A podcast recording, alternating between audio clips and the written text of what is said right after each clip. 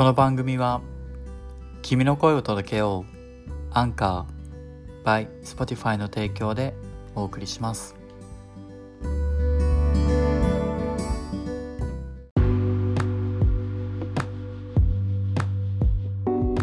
はいでは今回は新しいゲストでももちゃんをお呼びしました。ももちゃん元気ですか？What's up?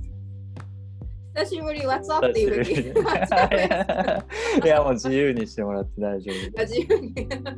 はい。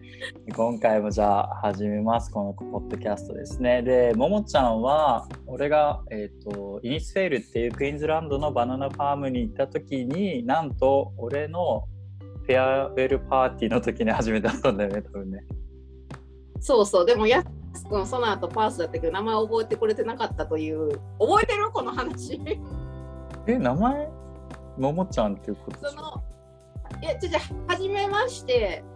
がフェアエルでなんかやすくんがパースに行くみたいな聞いて、うん、であの時クイーンズランドでそもそも WA に帰る人がほんまいなくて、うん、でまあ、やすくんあの時 WA に行ったことないけど WA に行ってみようと思うみたいな多分感じで、うん、でなんかやっぱ東海岸の人ばっかりやったからその私はもう初めから WA に帰るって決めてたから初めてイニスフェールで出会った人がパースでまた会えるんやと思って、うん、多分やすくんの方が1ヶ月半ぐらい先に帰ったのね、うん、ファーム早かった初めるの早かったからやすくんが。で、パース帰ってきて連絡したら、私のことは多分分かってくれてたけど、私の多分名前が、私の友達のさやちゃんとごっちゃになって分かってなくて、ごめん、名前なんやってっていう、究極の返事が返ってきたこと。ごめん。え、それ何？あ全然全然全然。もうネタまあ、1回しか会ってないしね。そうそうそう。インスタかなんかで連絡が来たんかな？そうそうそう。インスタの時交換して。あれだよ。あの、プライベートの方が、名前がないから多分分かんなかったんじゃないかな。なんかあのアカウントの ID が多分。ああ、そういうことかな。うん。まあそういうことにしておきます。ごめんなさい。あちなみに、いやいやえっと、このポッドキャストはヒロっていう名前でやってるんですけど、俺がクイーンズランドでバナナファームに行ってた時は、俺の名前はヤスだったので、その時でやった人はみんなヤスって呼んでます。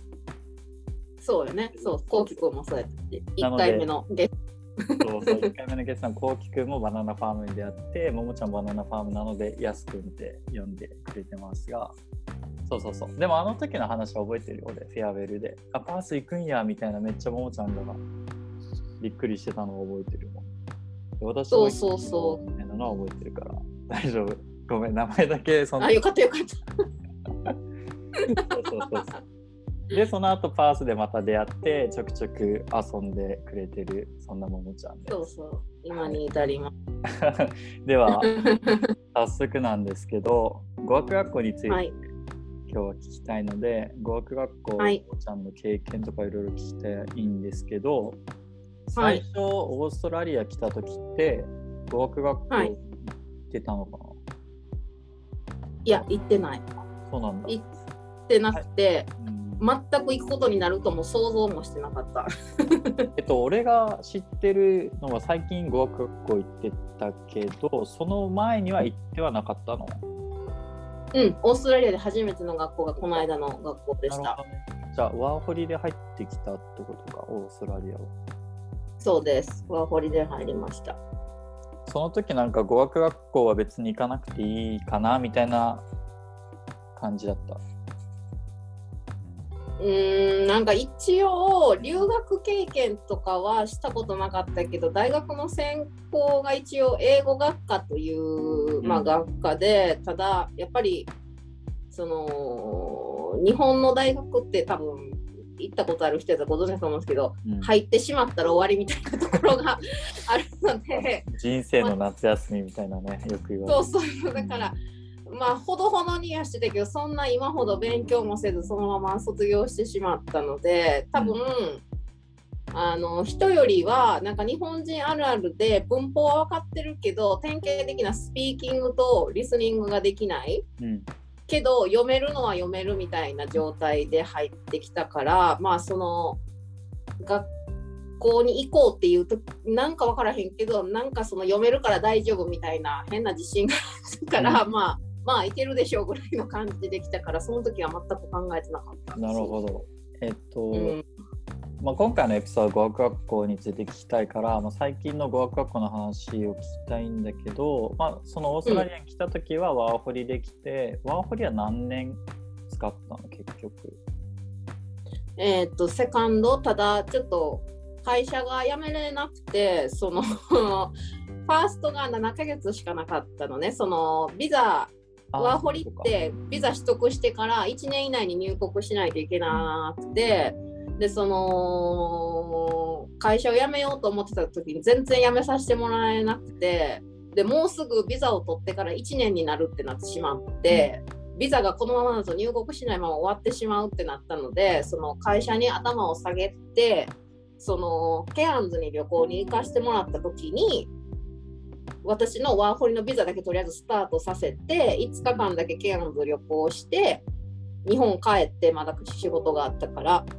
でその5ヶ月後にようやく辞めてでまたそれで入ったので5ヶ月ちょっと無駄にしちゃったんだよね実は。だからファーストが7ヶ月しかないままワーホリはスタートというちょっと特殊なスタートもったいないスタートを、ね、ちなみにこれビザの話をするとワーホリのビザが、うん、まあ、日本で申請して通って1年以内に入国をしないといけないんだよね。で入国をしないとそのビザが執行されるのでそのためにももちゃんは一旦入って、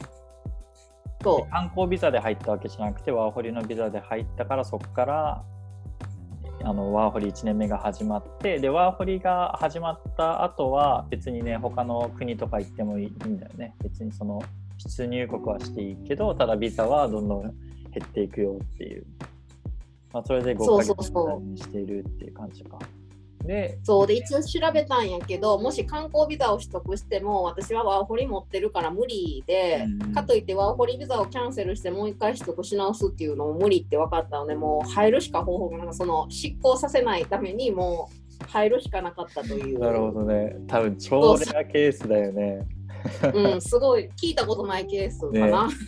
珍しい、うんまあでも日本で働いてたらそういう形になる人はもしかしているかもしれないね。その状況でね、仕事をしている状況で、ももちゃんみたいに辞めれないみたいなパターンもあるかもしれないから。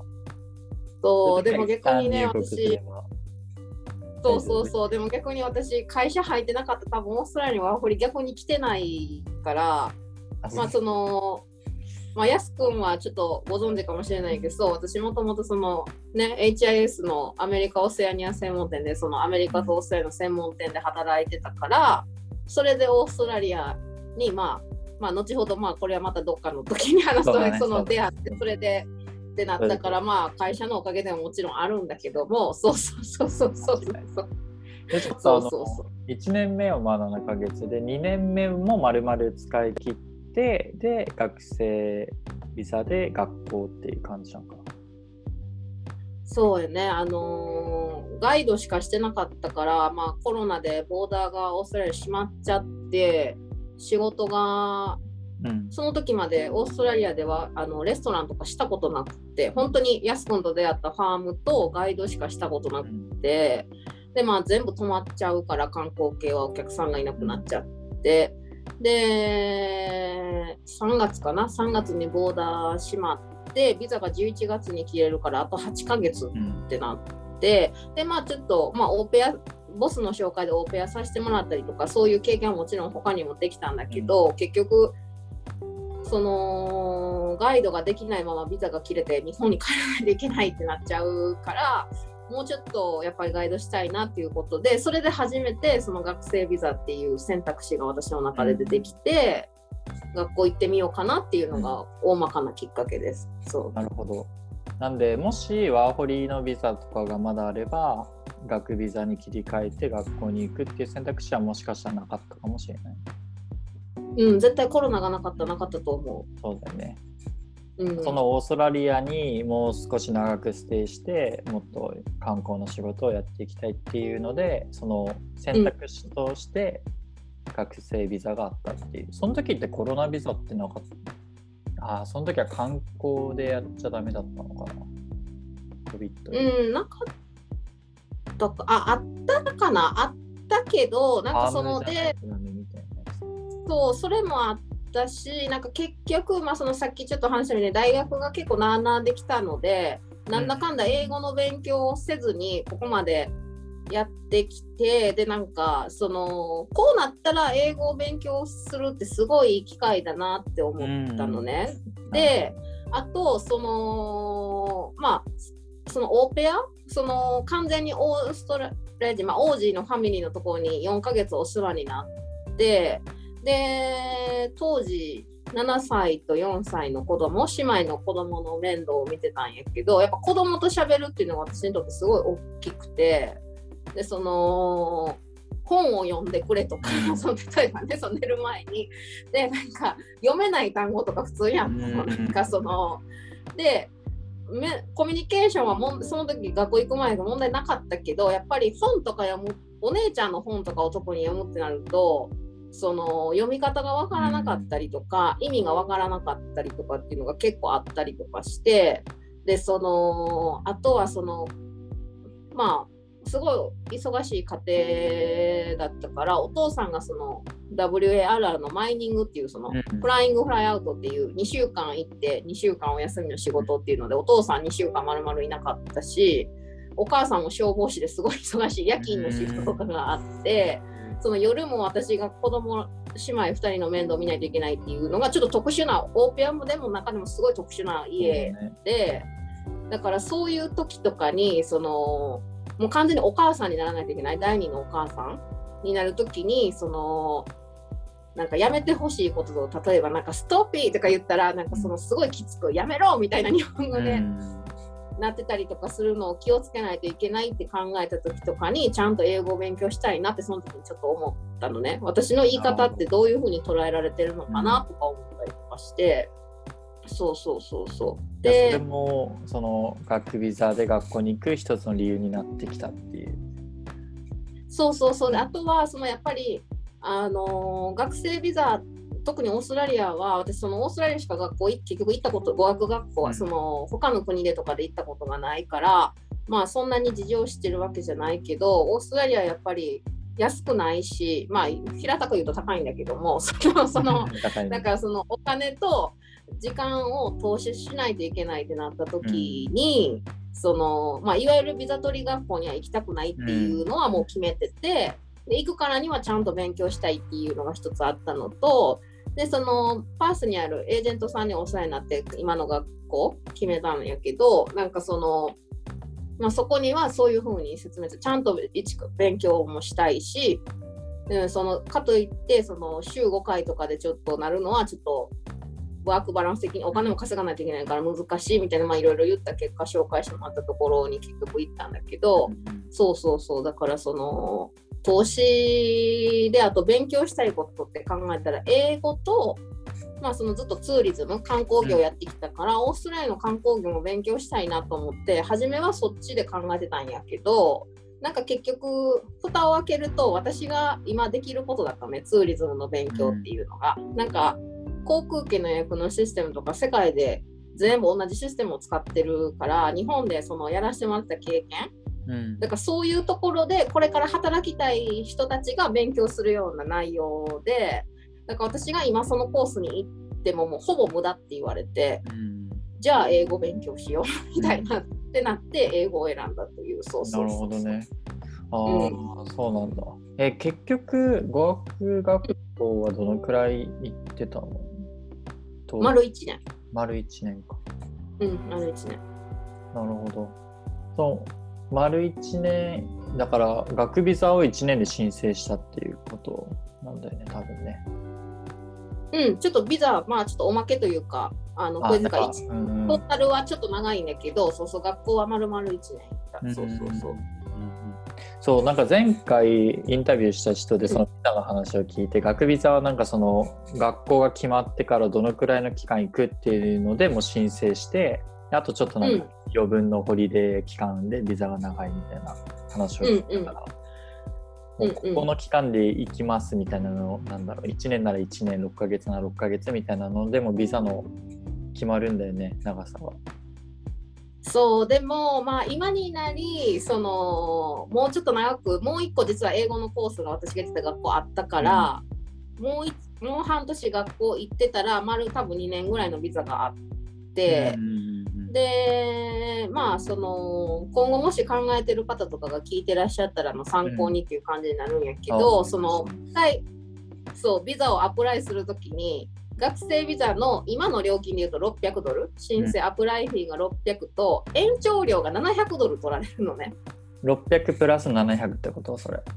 そうだから初回は600なんだけど、その私の場合はワーホリのセカンドから学生に切り替えてるのでそのワーホリの時からの延長料で700取られたのね。だから結局1300払ったの。う。ん、そう、え。ー、だからその例えばこれから私が例えばワーホリのセカンド終わって大学に4年行きまあ極端な話やけども大学4年行きますってなったら同じ1300かかるけどビザは4年あったわけ。これで私が例えばもう、まあ、2月個人的なこと言うと2月で学生のビザが切れるんだけども、うん、またもし別の学校行くってなってまたアプライするときはもちろん600たす700で1300がいるから、また1年の学校行ってまた1年の学校行ってこう積み重ねると毎回1300を払い続けることになるからまあそのやりたいこととか決まってる人とかがいるんだったらもうなんていうかなその初めからこの学校とこの学校に行くっていうビジョンを決めて学生ビザのアプライする回数を減らした方が、まあ、日本円で約10万円ぐらいは安くなるという。う そうそうそうそうそう。えー、これは皆さんぜひちょっと心にとどめておいてほしい。お金はね結構ね大事だからねやっぱり何事も。うん、そうそうそう。えー、でもワーホリから学ビザに切り替えるので延長料が取られるのを知らんかった。いやそれがねこれもちょっと抜け道があって、例えばワーホリファーストはもちろんオーストラリアに来る前やから、まあ、自分の国で申請するやん。私らやったら日本で申請してで来るやん。あのビザゲットして、うん、で1回帰る人もいてるやん。ファースト終わって、うん、オーストラリアのさワーホリって2年続けてとかじゃなくてもいいやんか、うん、その権利さえ持ってたらあれやからその2回目のセカンドのビザをオーストラリア国外で申請してたら延長料ってかからないのね。うんうんうんうん、オーストラリア国内にいて新しいビザをアプライするとその延長料の700がかかるのね2回目から。ねうんうん、けどそれって700ドルでそれぞれの国私らやったら日本に帰れるかってちょっと微妙なところだし。うんそう。で結局2回目以降は絶対その申請料はいるから1回目もし私がセカンドのビザを例えばバリ島に旅行行ってる間に その申請してたら私この間の学生ビザは700ドルかからなかったんだけどまあもうその時はそういうことも知らなかったしそうそうそう。まあなるほどね、国外から申請すれば延長とは見なされない。新しい、うん、1回目見なされない。そうそうそう。なるほどね。確かに。ただうん、うん、日本とか帰るんだったら往復700以上多分かかるし日本で何だ滞在したいって12、うん、週間いたらそのね滞在費用もかかるだろうし。そうそうそう。だから値段になってるんだねきっと延長料700って、うん、まあオーストラリアのビジネスですよこれが、皆さん気をつけてください。いやちょっとねビザの話はね結構俺も学ビザとか知らないから、うんうん、なんか聞いてるだけで1エピソード使っちゃいそうなんだけどごめんね。いやいいよありがとう。なんかね前回インタビューした人まあ、あの公開してない部分のやつなんだけどそれもなんか学ビザの話いろいろ聞いてて楽しすぎて、結構時間使っちゃったところがあるからちょっと気をつけないとなと思って。じゃあここからちょっとあの、本本題の語学学校について話を聞いていきたいんだけど、うん、ととまあ、英語のコースで取ったってことで大体そのカリキュラム的な、まあ、週にどのくらい行ってたとか、うん、どんな内容を毎日やってたのかみたいなのを簡単にでもいいんだけど覚えてる範囲で。なんか。えっと学校が月曜日と火曜日が朝8時45分から5時まで。長高校より長いとそう 中学校より長いんちゃうかな。ね、そうそう。で、がっつり。で、水曜日が8時45分から1時45分までの半日ショートでこれで日数的には2.5日だけどその結構パ私はちょっとパースのことしかわからないのでまああれなんやけど結構他のパースの語学学校だと英語コースだと夕方4時から8時までの4時間で月から金行かないといけないとかまああの私の別の友達が行っているのは月曜日から金曜日まで8なんか9時ぐらいから1時ぐらいまでの4時間ぐらいをそれは毎日。でもそれって結局考えたら4520で20時間、うん、でただ私のところも結局多分19点の19時間か20時間ぐらいになるからトータル結局なんか勉強してるかかってる時間を考えると私はその2.5の方が仕事は両立しやすいなってまず決めたポイントの一つでもあったのね。そうそうそうそう。えっと、その代わりめちゃくちゃしんどかった、月間は。確かに。学ビザは学校に行く時間を週に何時間取りなさいみたいなのが決まってんだよね。学生だから。あそうそうだからそれはもちろん満たしてたから、でそれを満たし方がこう1日に8時間やってって詰めるかその1日4時間ぐらいでまんべんなく月火水木金みたいなやるのかみたいな、うん、そういったパターンがある中でもうちゃんそのま前半にガコってこう詰め込んでやってたっていう感じ。それはもう自分でなんか自由に選べるの？それともなんか学校ごとにこういうふうにこんな時間でやりましょうみたいな決められてるのかな？自分で。私の学校の英語はもうそれしか選択肢がなくってただその英語のレベルが123ちょっと謎やねんけど2341がないという その234ってあってでその4だけは水曜日半日スタートの木金。まあだから結局一緒後半、うん、週の後半ってことか、うん。そうそうそう。で、まあ、私は結局2と3しか行かなかったから、まあ、1年間ずっと月火フルで行って水曜日半日っていうスケジュールでずっと1年間やってました、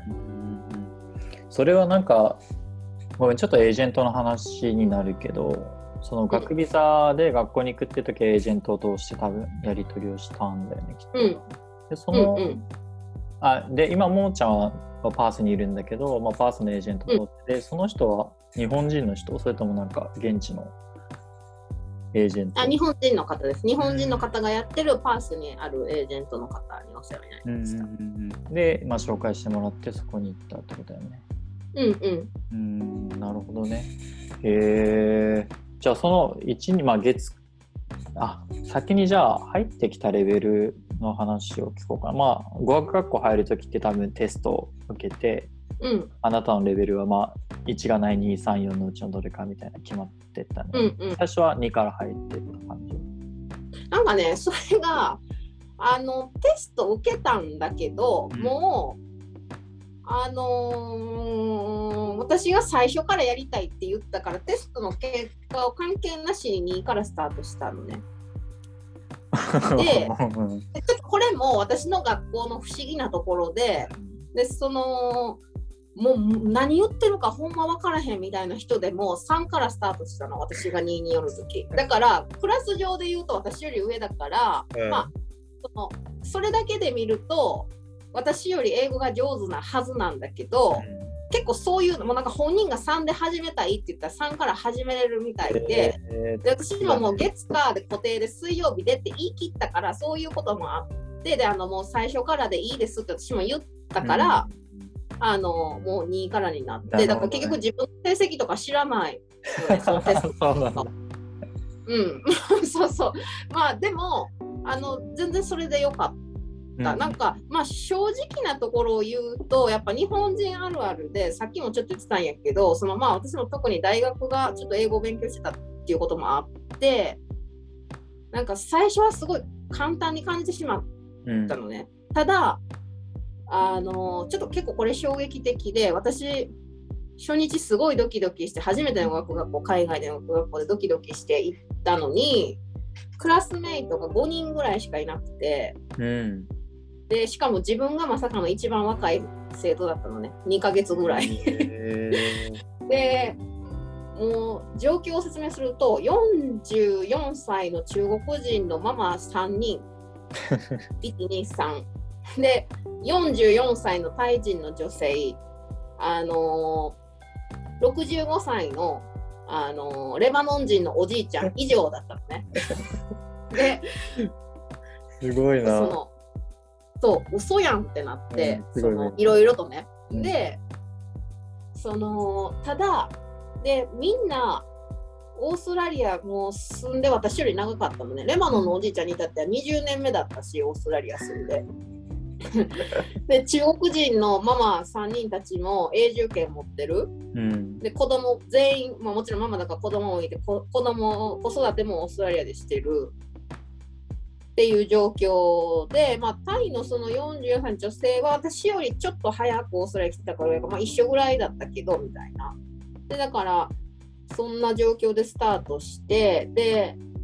ただあのー、毎回テストとかすると、うん、私が絶対一番点数良かったの。これは自慢とかじゃなく、日本人あるあるで文法とかがやっぱ強いから私が基本的にほぼ一番トップテストだけで言うペーパーテストだけで言うとあれだったんだけど、私より全然喋ってたの。それがすごいショックで。ああなるほどね。でやっぱり実感したのね。自分が喋れないっていうことに、分かってても喋れない。なんかあるあるだと思うねんけどその言ってること分かってるのに自分の言いたいことを英語でできない。っていうのをすごい感じて。であやばいって思ったのね。そうそうそう。でだから授業の内容は初めはなんかやっぱりそういうところが得意だったから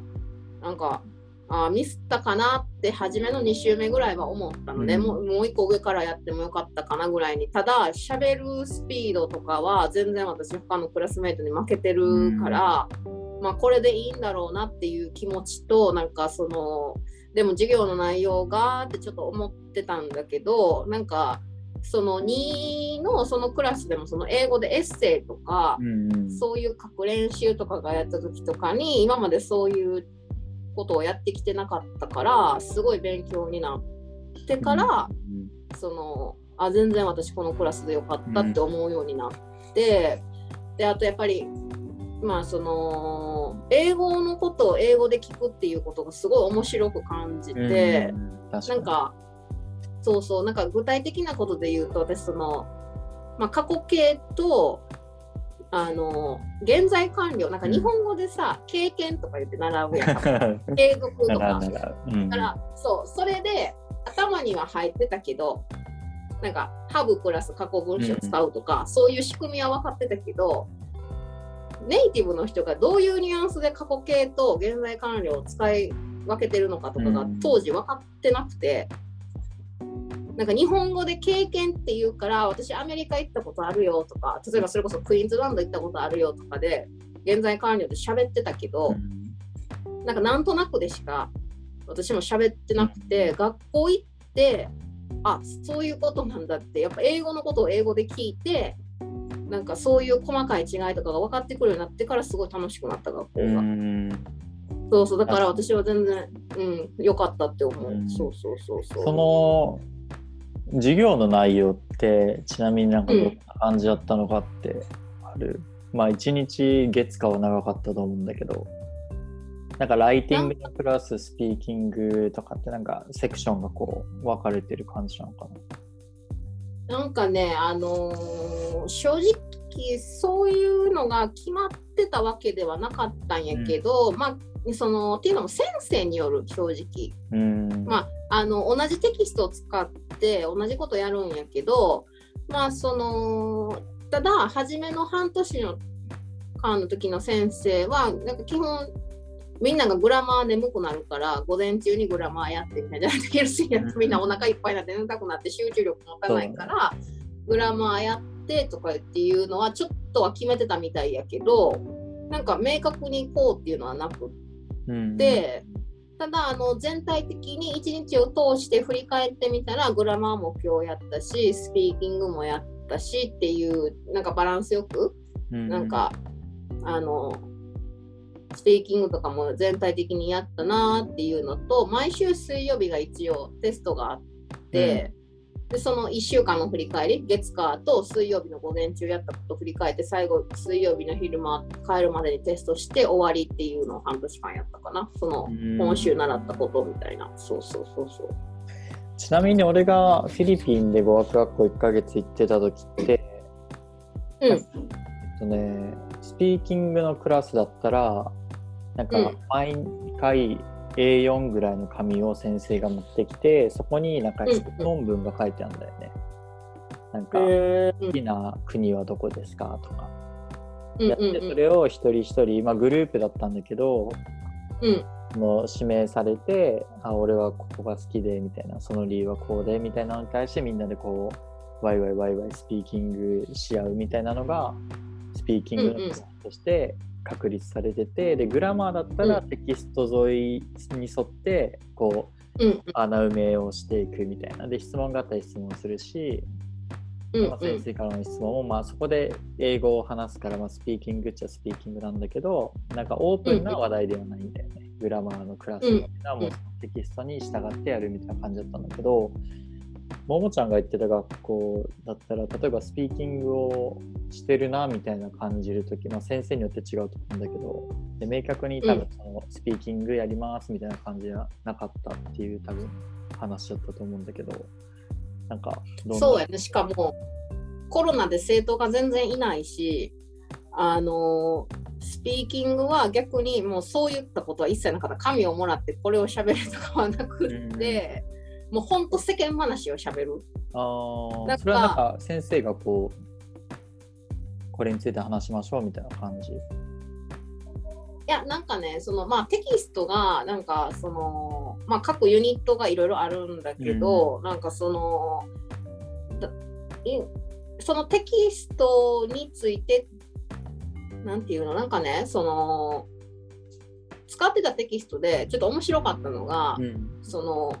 あのイギリスで作られ僕あのオックスフォードのあの大学で作られたテキストを使ってたんやけど、うん、なんかそのああもう名前忘れちゃったロブっていうアメリカ人の彼氏とイギリス人のもうなんか名前忘れちゃったなんかその人のデーティングの話なのよ。でそれが長い間続いてて、ユニット、各ユニット、またこれ登場するのまだロボとあれかみたいな。面白いですね。うん、そうそうそうそう。で、あのでもあれやで、ちゃんと英語勉強できるようになってるんやけど、もちろん。で、あのー、で、いつも、まあ、仲良かったから、クラス全員。うん、その、あのアンチロブ派とロブをサポートする派で分かれて いつもその話とかしたりなんかまあ先生が ロブ嫌い。担任の先生がロブ嫌いって私も嫌いって言って、うん、でそのっていうのもユニットのエピソードの中でその彼女のご両親に挨拶しに行くっていう会があったのね、うん、付き合い始めて、うん、まあベタなのよ。ニューヨークのなんか会社で出会うみたいな。上司と部下として知り合って付き合うことになってみたいないろいろな、まあ、くだりがあるんだけど。でそれでその彼女の実家に行く時にそのロブがクッキーを買ってたけどそれを家に忘れてきて手ぶらのまま初めて、まし初めましてやのにその彼女のご両親に会わないといけないみたいなエピソードがあったのね。でそれでこんなやつみたいな。と かそうやってわーわー喋ったりとかそのあとは結構そのテキストが多分面白くなってるんやろうね。その生徒が興味持つようにその。あの睡眠時間は8時間ぐらいあった方がいいのかとか6時間ぐらいあった方がいいのかとかそういう内容のやつがあってそれについてどう思うとか。だから一応テキストの話はしてるんだけどあのー、決められた定型文とかじゃないからみんなどう思うっていう先生の投げかけに対して自由にパパパって喋るっていうのと最後のあのこの間までこの間まで言った3のクラス最後の半年間に至ってはちょっと学校の事情で水曜日だけ先生が変わるっていう、うん、いつもやったら月火水全部同じ先生なんやけどなんか水曜日だけ別の先生が来るっていうことになってでその先生が毎回してたのはそのその週までに先生が貯めてきた1週間分のオーストラリアの地元の新聞を持ってきてくれるのね56個。うんで朝来たらあのー、先生の机の周りに置いてあるから好きなのを自分一人でピックアップしてで朝の30分使ってその新聞こう選新聞の記事を1個短すぎても長すぎてもダメなんやけどであとコロナ以外でっていうちょっとルールがあってねもう コロナの話はうんざりっていうまあまあそれ面白さに欠けるからっていうので、っていう条件で1個記事をピックアップしてでそれを自分自身で英語で全部みんなの前で説明する。この記事はみたいな。うん。要約してみたいな感じのそうそうそうそうそうなんかでなって1人5分ぐらい時間が設けられて全員、まあ、まずバーッと喋ってでもちろん質問があったらその間に質問していいのねえそその単語どういう意味とか、うんうん、え結局じゃあそれはどうなったのとかニュースの。だからって喋るっていうのが結構面白かったかな。うん、なんか新聞ってやっぱいいなって思ったねその時に。そうそうそう。えー、なんか面白いね。だから、うん、そのクラスの進め方としてはユニットごとに進めていってその中になんかグラマーの話をもし先生がしたかったらグラマーの話をするしそのなんか恋人の関係についてどう思うみたいな、うんうん、じゃあ話しましょうみたいなやったら面白おかしく話してみたいな。そうそうそうそうじゃあもう基本はテキストに沿っていってグラマーの話をするとかスピーキングをするとかも先生がそのなんだろういい塩梅でやってくれるみたいな感じなんかな。そうそうそうだからユニットがエッセイの時ももちろんエッセイの書き方を勉強するんだけどその自分が書きたいエッセイ内容エッセイの内容は自分で選んでいいから、それこそあの同じ国籍同士の恋愛をした方がいいのか良くないのかとかそういうトピックとかみんなで選んだりとかして、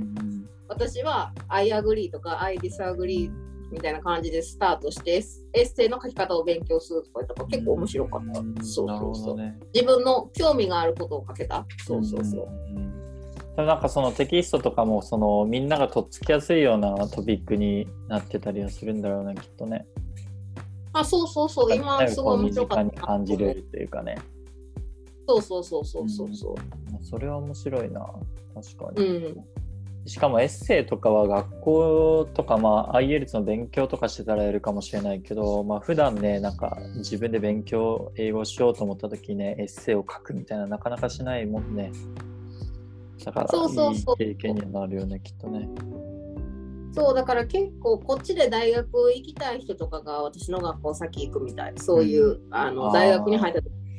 アカデミック的な英語を学ぶそうそうそうそうそう。うん、う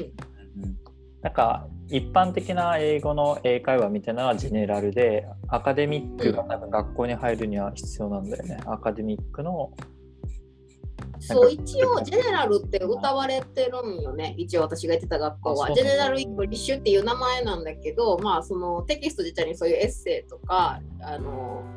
レポートを書くとか、うん、そういうのがあったからなんかそのそういうのも学べたからよかったなって思う、まあ、もちろんもっと真剣に大学とか狙ってる人とかはももっとそういうアカデミックって歌ってる方に行った方がいいんやろうけど私は幅広く学べたからよかったなって思う。じゃあそのまあ学校でそのまあクラス、うん、最初の2の時は、まあ、周りが自分より年上だと思うんだけど、うん、3の時も同じ人たちだったの？その時はまた別のメンツが？ああえっ、ー、とねそのほほとんどの人がその3にそのままに終わったら進んでいったからまあその人によって入る時期が違うからその私が最初に入ってそのレバノンのおじいちゃん以外は全員3に上がっていったのね。でもちろん3から入ってくる人もいたからなんかそれでまあちょっと残念ながらたった2ヶ月で私の一番ヤンゲストの歴史は終わってしまい やほややほや可愛がれこの年になって可愛がれるっていうことで作戦だから置かれてたんだけどもまあそれも終わってしまったんだけど2ヶ月で終わりを告げたけど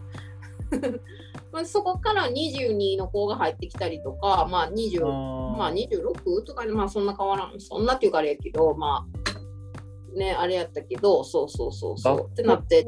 規模的に、規模、大きさ的にはそんなに大きくないかな。なんか最初にクラス5人ぐらいって言ってたけど、多分ちょっとえっとね、なんか、あ一応、その、デンティスト、そのデンタル、歯医者さんのコースとか、ホスピタリティとか、まああのあなるほど、いろんな分野。アカウント、うん、アカウンティングとか、まあいろいろあのチャイルドケアとエイジドケアとかもあるからそっちの方が圧倒的に生徒は多い、英語があんまりないね、うん、まあでもそれが逆に良かったかな。なるほど。あの正直割引はなかったんやけどコロナ、うん、でただその、ま、考えてみたら同じお金払って昔それこそ20人とか30人弱いたって言われたから、うん、そのボーダーがやってた時はそれに対して同じ金額払ってたら多分あんな風にそれこそ6人とかでそんな恋愛のことにペロうとかならなかったし、うん、そうそう先生とも私実は先生との方が仲良くてこんなこと言ったらあかんけど。まあそのみんなね主婦さん仲いいんだけど遊んだりとかじゃないやん。や子供いてるし、ねうん、夜飲みに行こうとかならへんからその実は先生とが一番仲良くて。で学校終わった後も一緒に映画見に行ったりとかしてる。ね 学校の先生と。そうそうそう。でだからあの先生とそこまで仲良くないとやっぱ生徒がいないっていうのももちろんあるしあの多分これ私の高校とか大学時代を知ってる人やったらびっくりすると思うんだけど私語学学校で唯一決めてた自分のルールが一番前の席に座るって決めてたのね。なんか一番前の席どんな時も一番前の席に座ってそうあの授業を受けてたからその質問もしやすかったし。なんか初めすごい戸惑ったのね。みんなが先生の話とか遮ったりとかしてわーって言うから、うん、なんかそれってすごい日本人じゃないやん。なんかわかる？その授業とか受けてていや違うと思うとか言って口挟んだりしないから ね、嘘やんみたいな。とか 先生が「はいもも」って当ててんのに私が例えば分からなくて「うん」とか言ったら横からなんか答えは A とか普通に言ってくるからその割り込むのがちょっと初め慣れへんくて、まあ、あのもう慣れさすがに1、2週間慣れたけどなんかその文化の違いにちょっと戸惑ったけどあ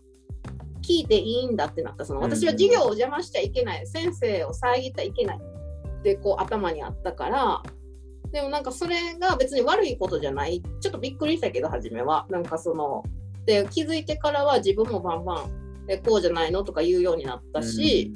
だから逆にでもそれが30人とか20人おったらできたかっていうと私は多分正確でできなかった、うん、からなんかすごいいい勉強になったいい時間になったから、うん、逆に私はこの時に行けてよかったなって思う。確かにその少人数だからこそあるなんかクラスの雰囲気とか、まあ、自分の受ける態度みたいなってあるよね。まあ多すぎたらさその集団に埋もれて、うん自分からなんかこう手を挙げて話すとかさあんまりなくなるけど、うんうん、少人数だったらね発言する機会とかも増えるだろうし。そうそうそう、うん、まああんま言うのも、まあ、ちょっと意地悪な子もいたけどね。なんかそのなんかもうほんま芝居たろかと思った子も何人かいるけど。そ のそうなんだ。もうなんかなんじゃこいつってなった子もうん、いたけど、まあ、あのすぐどっか行ったので、まあ、もう心の平和が保たれました。よかった。よかった。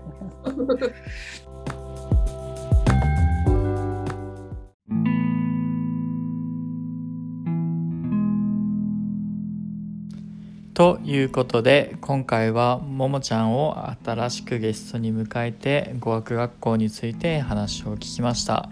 次回以降この後半部分について配信したいと思いますそれではまた次回以降のエピソードでお会いしましょう I'll see you in next episode Have a good one. Bye.